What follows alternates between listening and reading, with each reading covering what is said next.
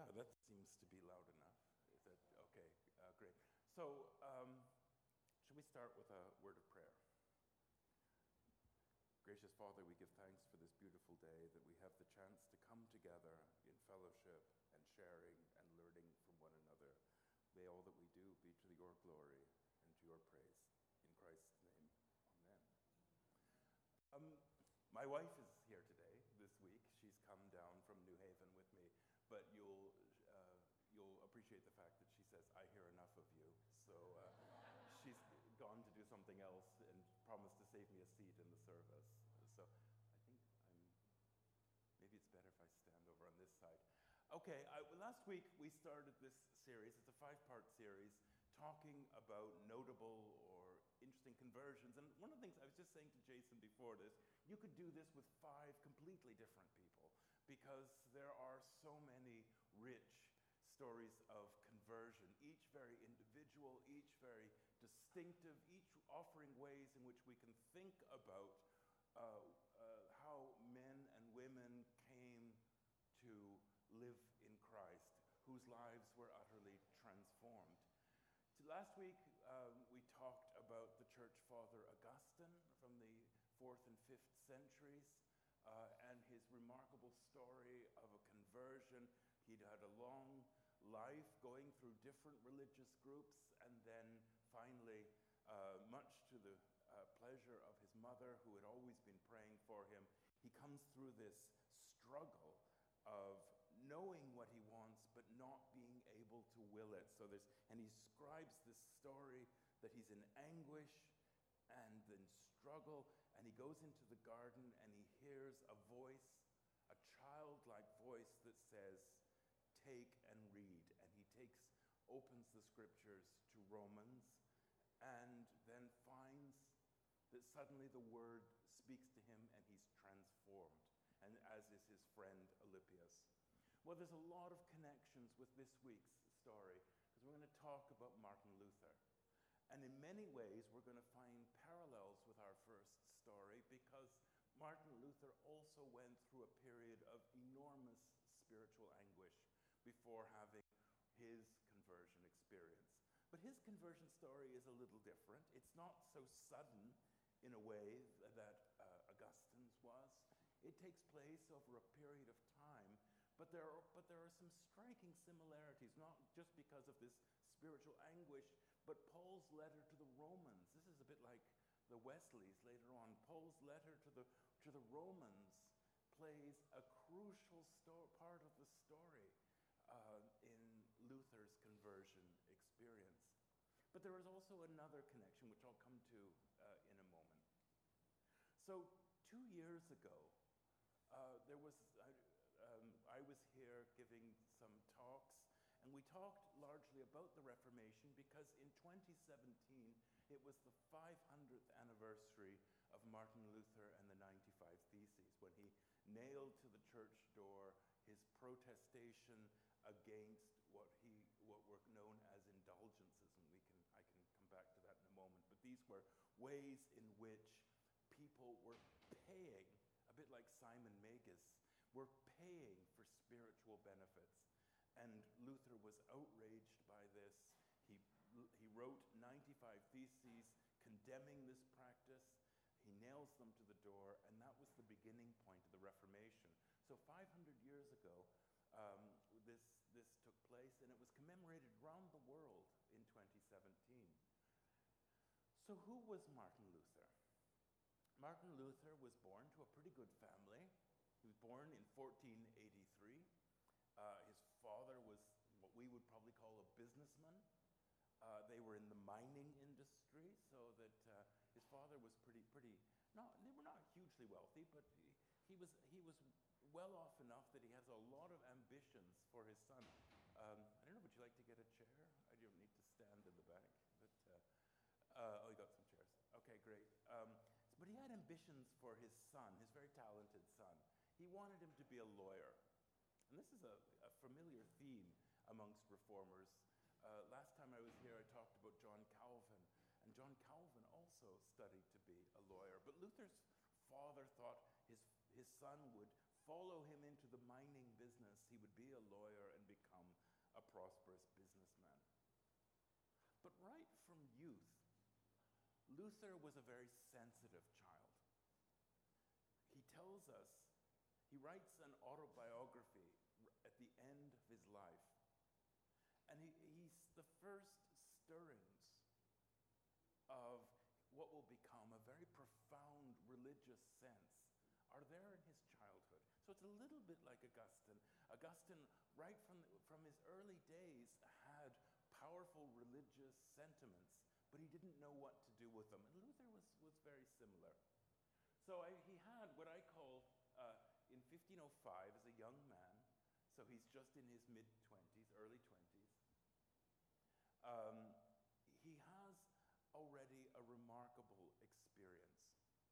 And that is, he's traveling along the road, and there's a thunderstorm, and he's terrified. Now, this is, you know, the, the world that we're talking about, you know, over five hundred years ago, thunderstorms were a source of enormous terror because they were seen as um, kind of manifestations of God's displeasure. And being, we love the wilderness, we love being outside, but for people who lived in the medieval times, the wilderness was a frightening place. They found it very scary to be traveling away from the cities, away from villages, because the, the natural world is where evil demons lived. It was where you were imperiled, you, you, you could be robbed, there were lots of bandits. So Martin Luther was traveling, he was out in the country, and in this thunderstorm, and he's terrified. And he's very nearly hit by lightning. He dives into the ditch, and he prays to Saint Anna, the mother of Mary. And he says, Saint Anna, if you protect me, I will become a monk. And he, obviously he does survive. And he decides he's going to enter a religious house. And he does. And here's another connection. He goes to a monastic order called the Augustinians, so following on the tradition of Augustine.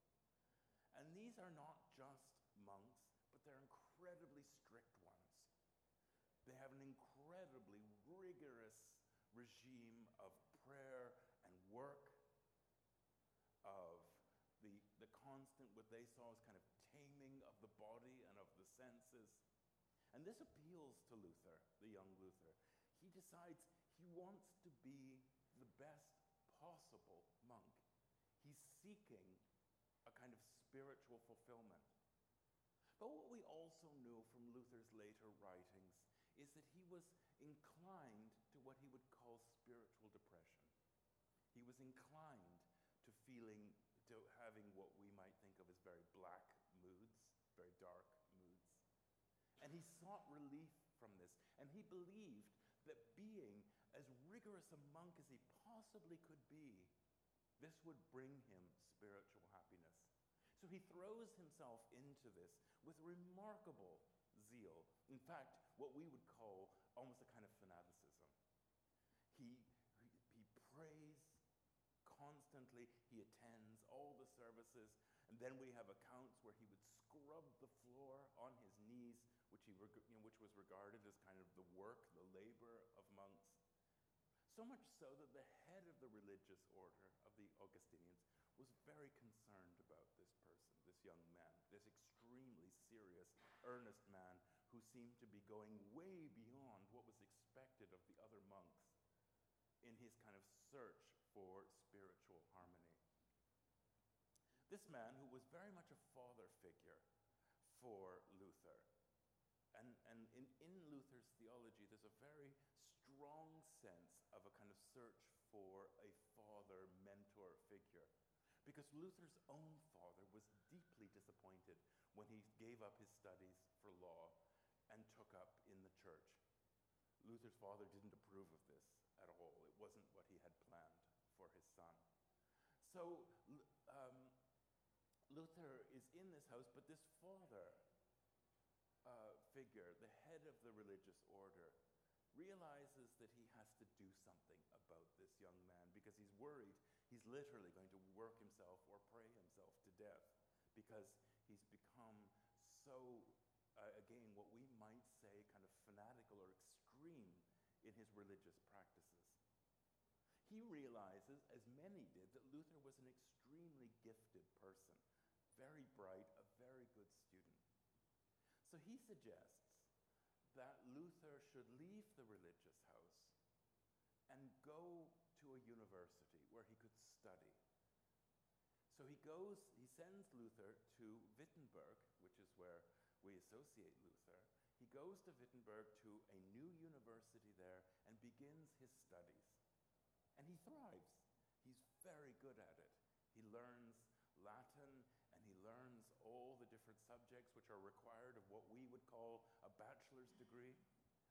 And so much so that he goes on, he does a master's degree, and then he goes on and does a doctorate. He becomes a doctor. And this same person, who was his father figure, this man named Johann von Staupitz, he says, I don't think you should return to the religious house. I don't think this is a good thing. You are a gifted student and a gifted teacher, and you should become a teacher of Bible. And that's what Luther does in Wittenberg. He becomes, and this is an important part of his conversion story. He's already had one first conversion, which led to him becoming a monk, but there's another, more profound one, which is about to happen. So he teaches. This is about the year fifteen twelve, so from five years before the Reformation will even start, and Luther's teaching, and he teaches the Bible. He's teaching to young men who are going to become priests or, or are going to become teachers in the church. So he's lecturing. He lectures on the Psalms. He lectures from right from the beginning of the book of the Psalms, and he lectures all the way through. He lectured, we know that he lectured on the epistles of Paul. Uh, he does a whole series of lectures through Paul's letters. And he goes through line by line. So these classes are like every day. He's going line by line through the biblical texts. This is cr- crucial to what's going to happen to him. Luther then has this conflict in fifteen seventeen. This one with where he objects to the sale of these indulgences. So at this point, he's a relatively obscure university professor. He's not famous, he's not known by anyone, but then he goes and he puts up this protest against this sale of indulgences, what he sees as the sale of spiritual gifts. So how does the story go from there? Well, there we just have to backtrack for a second and say it's about the printing press, the invention of printing. Luther's ninety-five theses are printed. This is a communications revolution of the age. Suddenly, it's possible to produce things in mass quantities. And Luther's ninety-five theses, they're translated from Latin into German, and they're spread everywhere. And suddenly, people are excited about this, this, this voice for reform of the church. So Luther goes from being an obscure professor in fifteen seventeen, suddenly he becomes a national figure. So it happens really quickly. And then the church quickly moves to prosecute him, uh, to condemn him. So from fifteen seventeen, he's caught up in a quarrel, in a, in a process where he's being condemned for raising reform ideas. But important to our story is what happens to Luther. The controversy that starts in fifteen seventeen around the ninety-five Theses begins to have an impact on Luther's own work in teaching the Bible. He realizes that the Pope and the Church are going to condemn him, but at the same time, he undergoes a profound religious experience that comes out of his teaching the Bible every day. And crucially, and he talks about this at the end of his life in an autobiography that he writes. He writes it only a year before he dies in fifteen forty-six. So in fifteen forty-five, he writes an autobi- a brief autobiography, not as long as, by any means, as Augustine's Confessions. But he writes this, but he tells us what happens. And the crucial thing that, that happens to him at this moment is that he's reading Paul's letter to the Romans. And in there, he comes to the line, and the just shall live by faith. And this has a transformative effect on him. What is that effect? Well, because up until that point, Luther had been going through tremendous spiritual anguish. The more he had taught and studied the Bible, the more he came to view God as a fierce judge, an unforgiving father, who demands righteousness of his people. But yet, and this is following from Augustine, we are so sinful we cannot possibly fulfill God's justice or righteousness. So Luther felt that same feeling that he'd had as a monk, he still had very strongly, even when he was being a professor and teaching Bible to students. He said, I am a sinner. I am, I fall so short of what God demands of me, that I should be righteous. And as a result, Luther once again went into a kind of spiritual depression. He even describes in his biography that he became angry at God. He became angry that this just, just judge could be so condemning. So Luther had, had a kind of argument with God. He felt that, you know, I, he felt this is completely unfair. I am condemned by my sins, and there's nothing I can do about it. This is where the conversion experience happens. He comes and he finds in Romans what he's been looking for. And that is what he calls gospel. He finds that, yes, we are fallen, we are sinful, and God is a righteous judge who demands that we be righteous. But that's not the end of the story.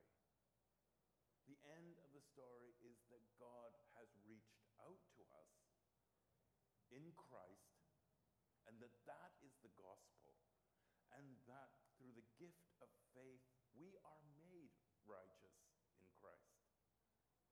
This is Luther's transformative moment.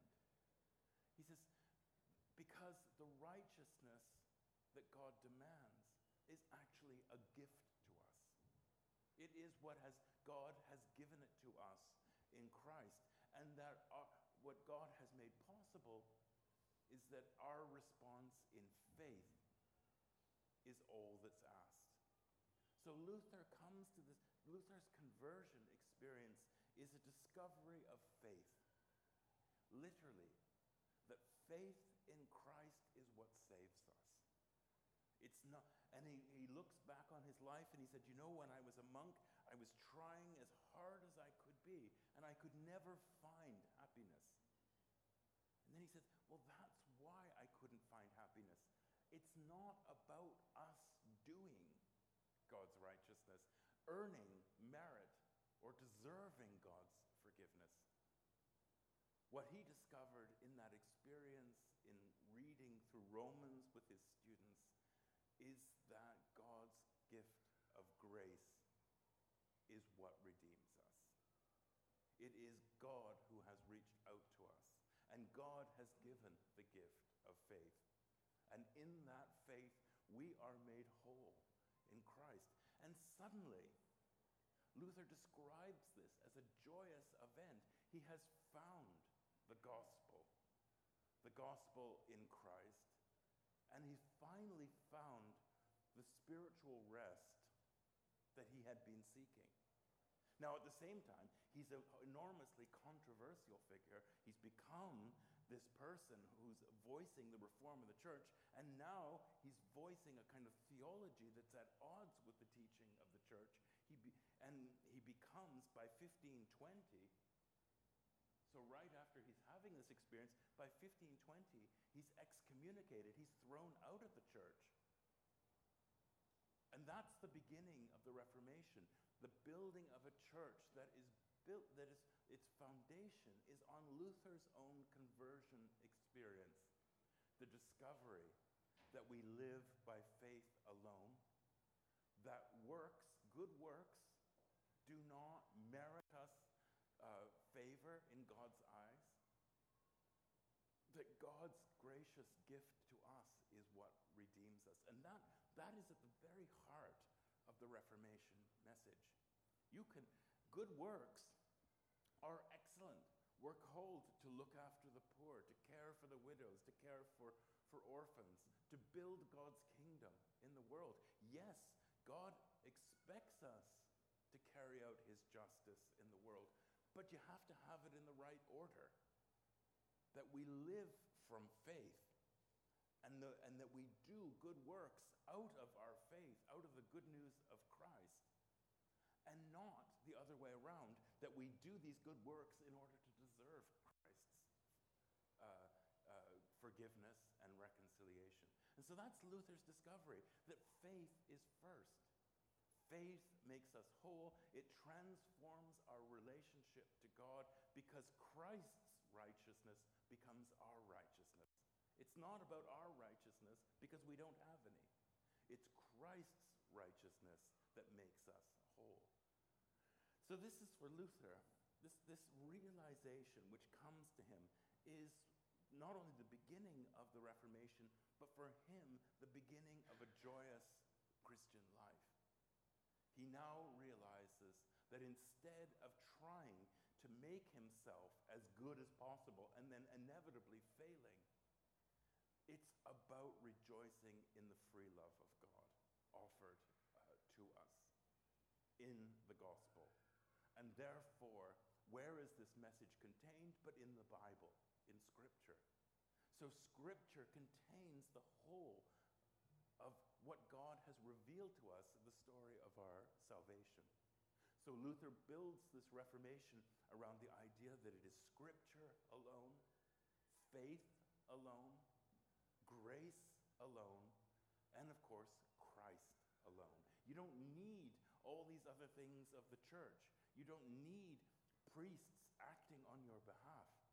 Each person has a direct relationship to God in Christ. Each person, Luther uses this term, the priesthood of all believers. As believers, we're all priests, and we're all called to be followers of Christ. We don't have to have special priests that do it for us, or institutions of the church that do it for us. We are all spiritually equal. Of course, he will go on and say, we need people who are trained to be preachers of the word, and we need an organized church. But essentially, his message is that Christians are free, and they're free and spiritually equal, and that is at the heart of the Reformation. But that story comes out of Luther's own conversion experience. That, so in many ways, the story of the Reformation is the story of Luther finding spiritual rest and being transformed into the Christian life. So I think I'll, I'll leave it there.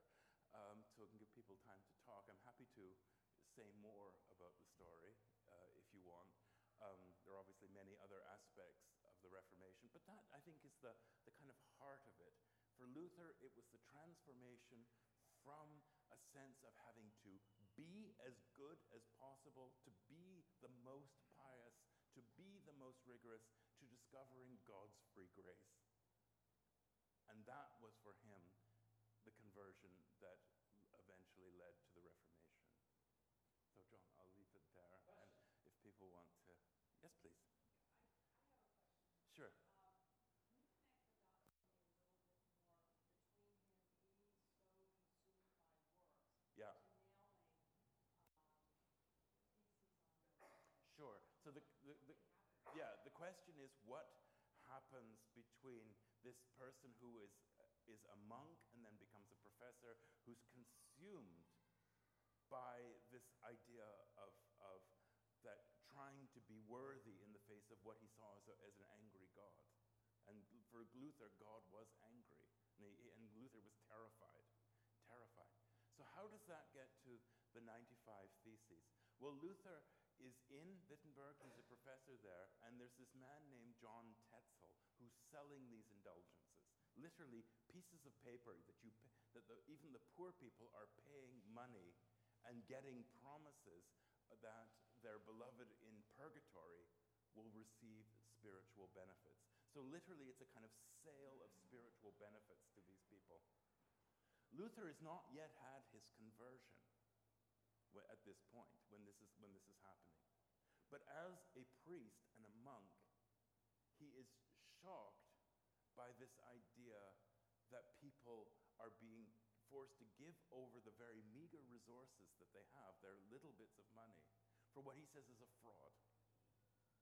That this is, that you, and he, this is, you know, he hasn't yet had his, his, but he's very aware that these people are being asked to pay money instead of actually performing themselves any spiritual activities or spiritual, or praying, or doing good works.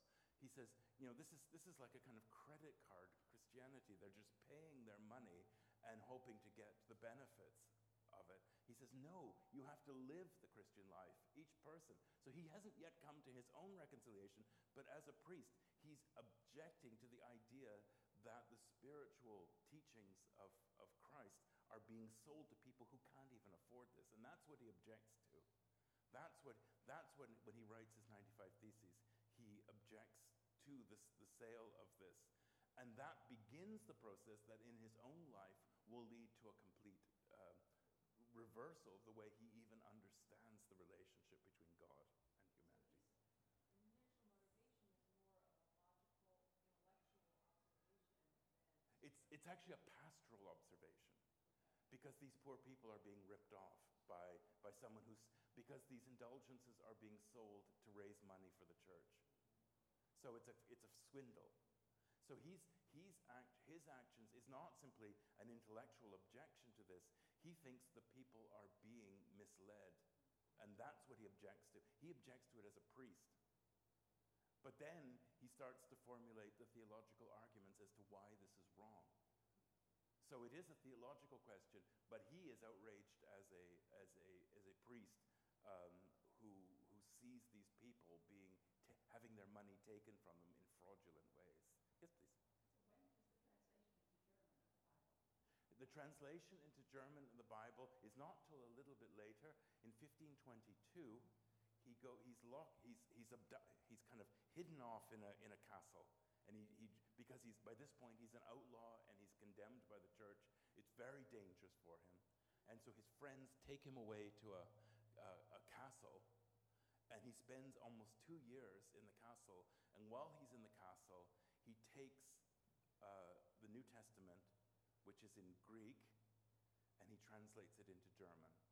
So that in fifteen twenty-two is is Luther's translation of the New Testament into into German, and then over the next following years, um, uh, he tran- he and a group of people translate the Old Testament from Hebrew into German, and the first complete German Bible, so Old and New Testament together, is uh, appears in fifteen thirty-four. That's that's that's the year of the the first German complete German Bible. Yeah. Yes, please.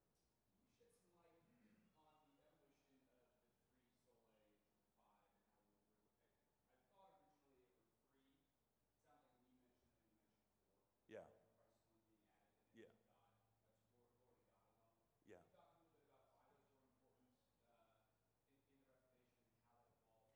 What, so just make sure I get this right. Why why the, the soli or the alone are, are so important? Yeah, or? Particularly why they were, they were important, why he felt he needed to mention these three specific solas.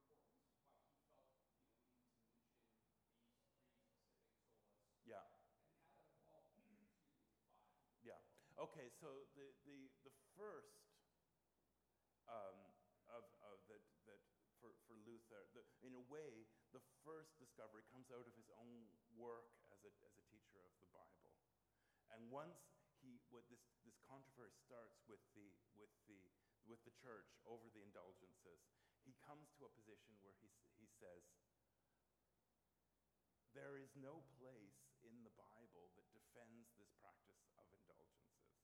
And then the, this, the the whole controversy spins into being. But Luther quickly comes to the position, and so it begins with sola scriptura, and he says, "You have to uh, you have to show me on the basis of the Bible where I'm wrong." And so in a way, sola scriptura for him is, is, is, the, is the tipping point. But then, once he had that lens on the Word of God, that leads to, they, they're kind of, they're very closely connected, but leads him very strongly to this sense of sola Christus, Christ alone. But that goes hand in hand with his understanding of what Christ does, what the, what the Bible actually reveals about Christ. And again, for, for, for Luther, Paul's letter to the Romans is the theological core of the, of, of the New Testament, of the, of the Bible. So he's focusing very much on, on Romans, also Hebrews, but on Romans. And he says, what, what does Paul teach there? That, but that we are justified by Christ alone. And so all, once that once that happens, the, the, the role of, of you know what it, the question is what is what then what is our human response to that? That human response is faith. It's very interesting that he takes the line uh, that we are justified by faith, but when he translates the Bible in fifteen twenty-two, he adds the word alone.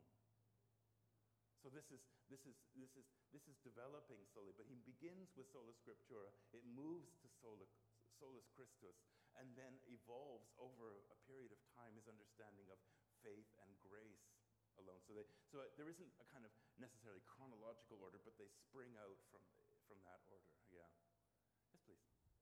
Well, the benefit of bringing those there to the fact that the Turks showed up at the gate of Vienna during this time. The Turks. Um, it's a huge, uh, this, this gets into a big story, but I'll just do it very carefully.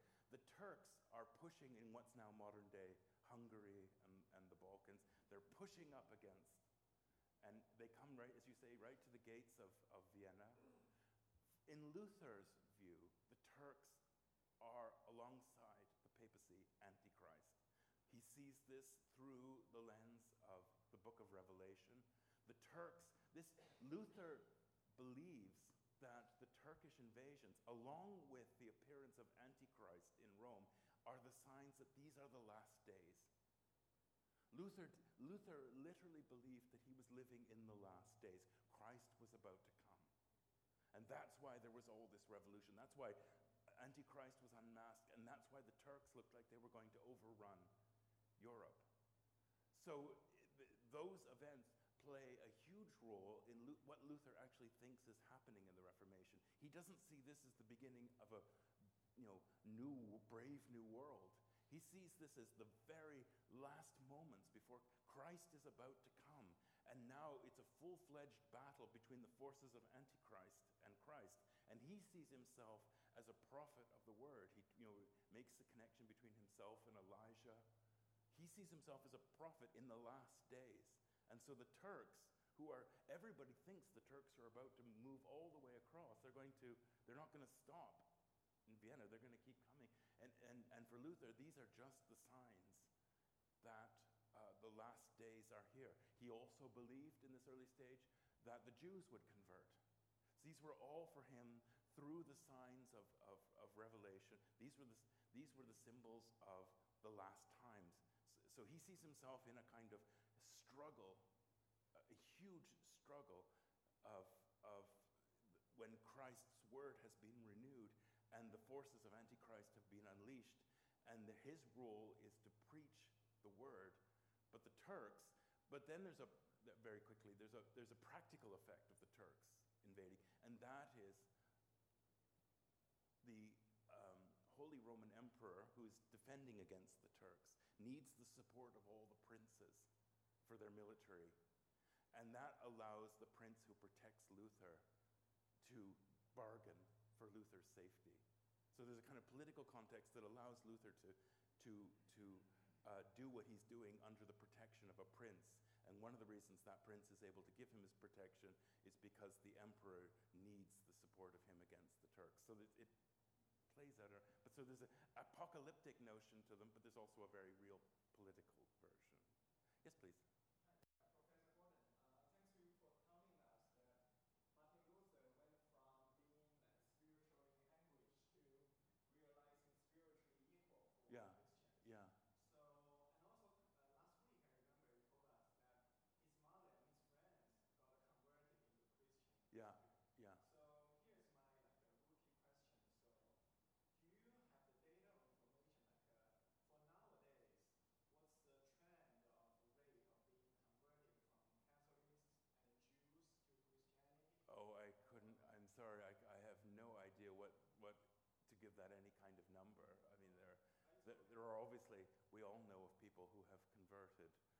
conversion stories, but I, I couldn't give you any kind of statistical.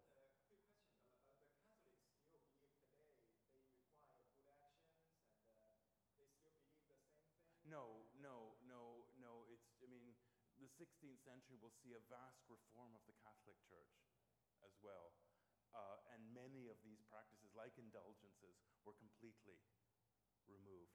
So Catholicism itself will also go through, um, there is something called the Catholic Reformation, which many Protestants don't realize, but there is a Catholic Reformation where there's a complete reform of uh, what they see as abuses within the Church. And that's where you get things like Jesuits and, and people like this. Yes, please.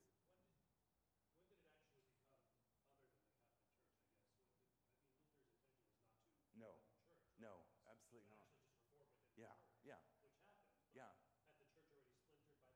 No, it hadn't. I mean, Luther always maintained he was a good Catholic. You know, and he sa- and he says, I didn't leave the Church. The Church under the papacy. He makes a distinction between what he regards as the true Catholic Church, which he believes he always stays in. He never thinks he's starting a new church. He believes that he has stayed true to the ancient faith. But the Catholic Church, uh, or you know, the institutional church under the Pope as Antichrist, has revealed itself to be evil and corrupt and wrong. So it it's not that he left, but he believes it left. That it, it was no longer the true church. And so Luther never said that, you know, I'm starting, I, you know, it's like we would say today, I don't like your organization, I'm going to go and do a new startup. You know, Luther never believed that's what he was doing. He believed that he was he was remaining true to the ancient teaching, the biblical teaching of the church, and that the uh, this corrupt church of Antichrist was wrong and had to be Uh, rejected. But uh, the more practical answer to your question is that his own, what we would start to call the Reformation Church, doesn't really appear till about fifteen twenty-five, fifteen twenty-six. So it takes a while before a visible alternative church uh, appears. Yes, please. Uh, Luther's anti-Semitic comments. Yeah. Yes, absolutely. Absolutely. In, in in these early years, he writes a work called Jesus Christ Was Born a Jew. And he argues for toleration of Jews uh, because he says that in these last days, they will convert. But at the end of his life, right around, just before he dies, he writes an extremely vitriolic, anti-Semitic work called On the Jews and Their Lies. And at that point, and nobody can quite understand why he, I mean, he writes terrible things like their synagogue should be torn down, they should be thrown out of the, out of the, out of the cities, they should be, they should be killed. I mean, it's, it's, it's the worst bad thing ever he wrote, and probably one of the worst things of the, of the Reformation. And people, and of course, his, his language was taken up by many anti-Semitic, including Nazis. Nazis embraced Luther's writings on, on, on Jews as part of their anti-Semitism. Um, but it's one of the you know major problems of the anniversary of, of twenty seventeen of the five hundred is what to make, how to deal with Luther's deeply anti-Semitic writings, particularly at the end of his life. How do you explain it? it it's very difficult to explain, except that it seems to be an intense disappointment that those last days didn't come. And that uh, he, where his original optimism that the Jews would convert didn't happen, and so then didn't happen. You know, by the end of his life, they hadn't they hadn't converted, and so therefore he sort of wrote them off as stiff-necked re- Christ killers. Essentially, is what he calls them. Um, and it's it's uh, alongside what he writes about the peasants in fifteen twenty-five. It's the most brutal thing that he that he writes. Yes, please. Hugely. He believed that, that Martin Luther was the great prophet of the Reformation. And uh, Calvin's first work, which he publishes, he's of the next generation, so he's quite a bit younger than, than Luther. But his first work, which is his Institutes of the Christian Religion, he writes the first version of it as a young man, and he completely shapes it around Luther's catechism. So he's very influenced by, and all his life, um, he remains, he, you know, he says, as we talked about, Luther himself himself was a deeply problematic person. And there were many things he did that were wrong. And in fact, he said that, that Luther was responsible for dividing the church in many ways. But theologically, he believed Luther was a titan. And then what?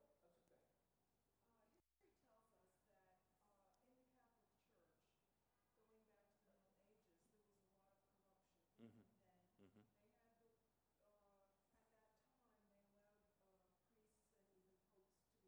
They had, the, uh, at that time, they allowed uh, priests and even popes to be married. Mm-hmm. Many mm-hmm. of them, mm-hmm. as you probably know, had mistresses, yeah. had illegitimate children. Yeah. So how do you account for the, the fact that uh, there wasn't some sort of um, uprising or rebellion against the established church prior to Luther? Do you think it had to do with the lack of Um, there, well, there were strong movements in the late Middle Ages of, of against the Catholic Church, but they were mostly within the Catholic Church. But I mean, the whole the whole theme of that you raise of clerical corruption, the fact that many clergy had children, they did they weren't allowed to marry, but they still had children, and you say they often sort of semi uh, legal wives. Um, but they weren't they weren't officially allowed to marry. But there are there are plenty of in England there are what are called the Lollards, uh, in in in German lands or what's now Czech you know Czech Republic there were these man followers of Jan Hus. So there were strong movements against what they saw as the corruption of the church. But even within the Catholic Church there were strong movements to try to deal with these questions of corruption. That they did, they were to some extent successful. Uh, but Luther is actually picking up on a long medieval tradition of criticizing the corruption within the church. The problem he faced was that, that so you know corruption and interests were embedded in the papacy, which was very which was very powerful. But he's not the first to be criticizing the the the, the corruption uh, of of the church. There are there are m- movements within the medieval world that are trying to that are trying to deal with it. But Luther has an enormous success, in part because of the enormous power and influence of the printing press. Uh, now his ideas could be spread in ways that simply were not possible uh, before that. Yes, please. So back to Sola Scriptura, yeah. uh, that Luther advocated for. Yeah. Uh, I have a two-fold question. One, um, so we have slightly different books between the Catholic Church and the Protestant Church. Which, uh, excuse me, uh, two different Bibles. Two different ones? Sorry, I didn't hear. Two different Bibles. Yeah. Yeah. Yeah. Which version did Luther point to? And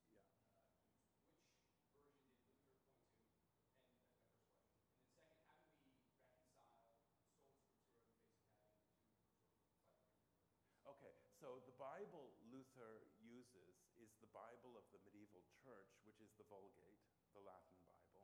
So that's the that's his. But by the time Luther is is uh, becomes a professor, it's now you're getting the first Greek and Hebrew Bibles, and Erasmus is the person here who produces a Greek New Testament. And that's a huge revolution because suddenly the, the Latin Bible, which is full of mistakes and full of problems, uh, is being corrected by the Greek and the Hebrew. And that's one of the places where you start to get these uh, um, differences, theological interpretations of what the Bible actually says. Because they're saying, we go back to the Greek, and this is what Luther says, we go back to the Greek, Luther knew both Greek and Hebrew, and when you go back to the Greek and the Hebrew, you say you find it says something different from what the traditional Latin Bible has been saying. So he, so his, his in reading of the Bible is deeply influenced by a change in culture where suddenly the church has access to scripture in, in original languages. But so he then translates the Bible into German from the Greek, and then he translates it with some help from others, the Old Testament from Hebrew.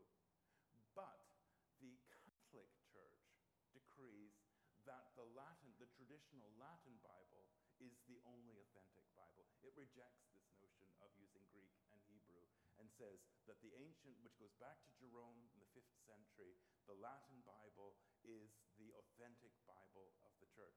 So you're you're quite right. They're literally using different Bibles. Yes, please. Yeah. Yeah.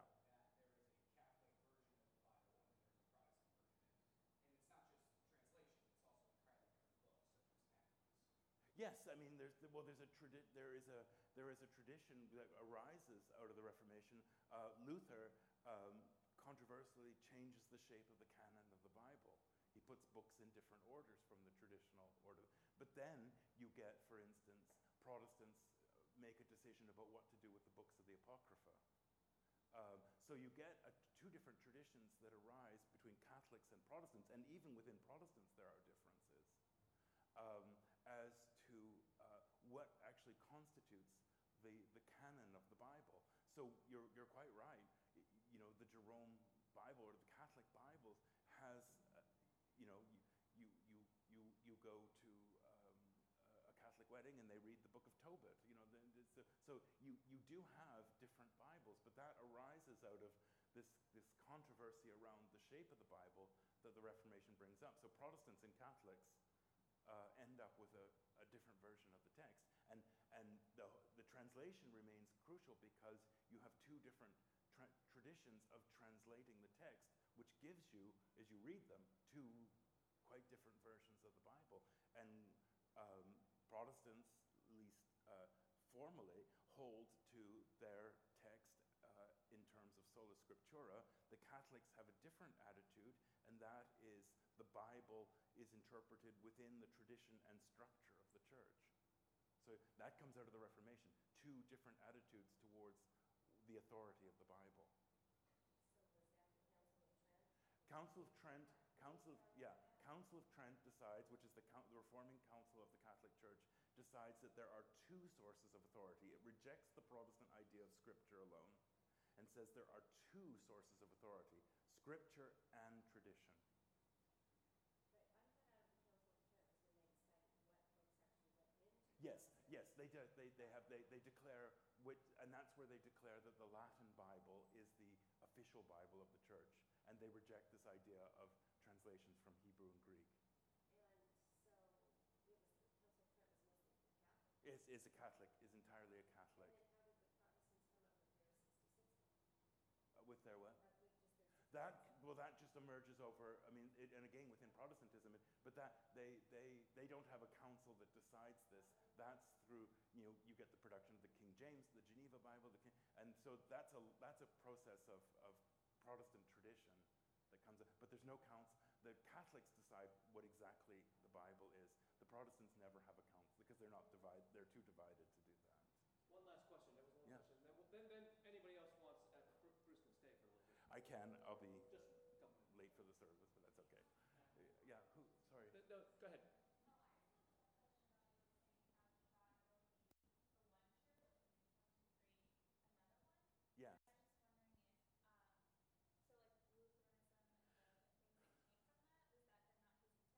Uh, yeah, yeah.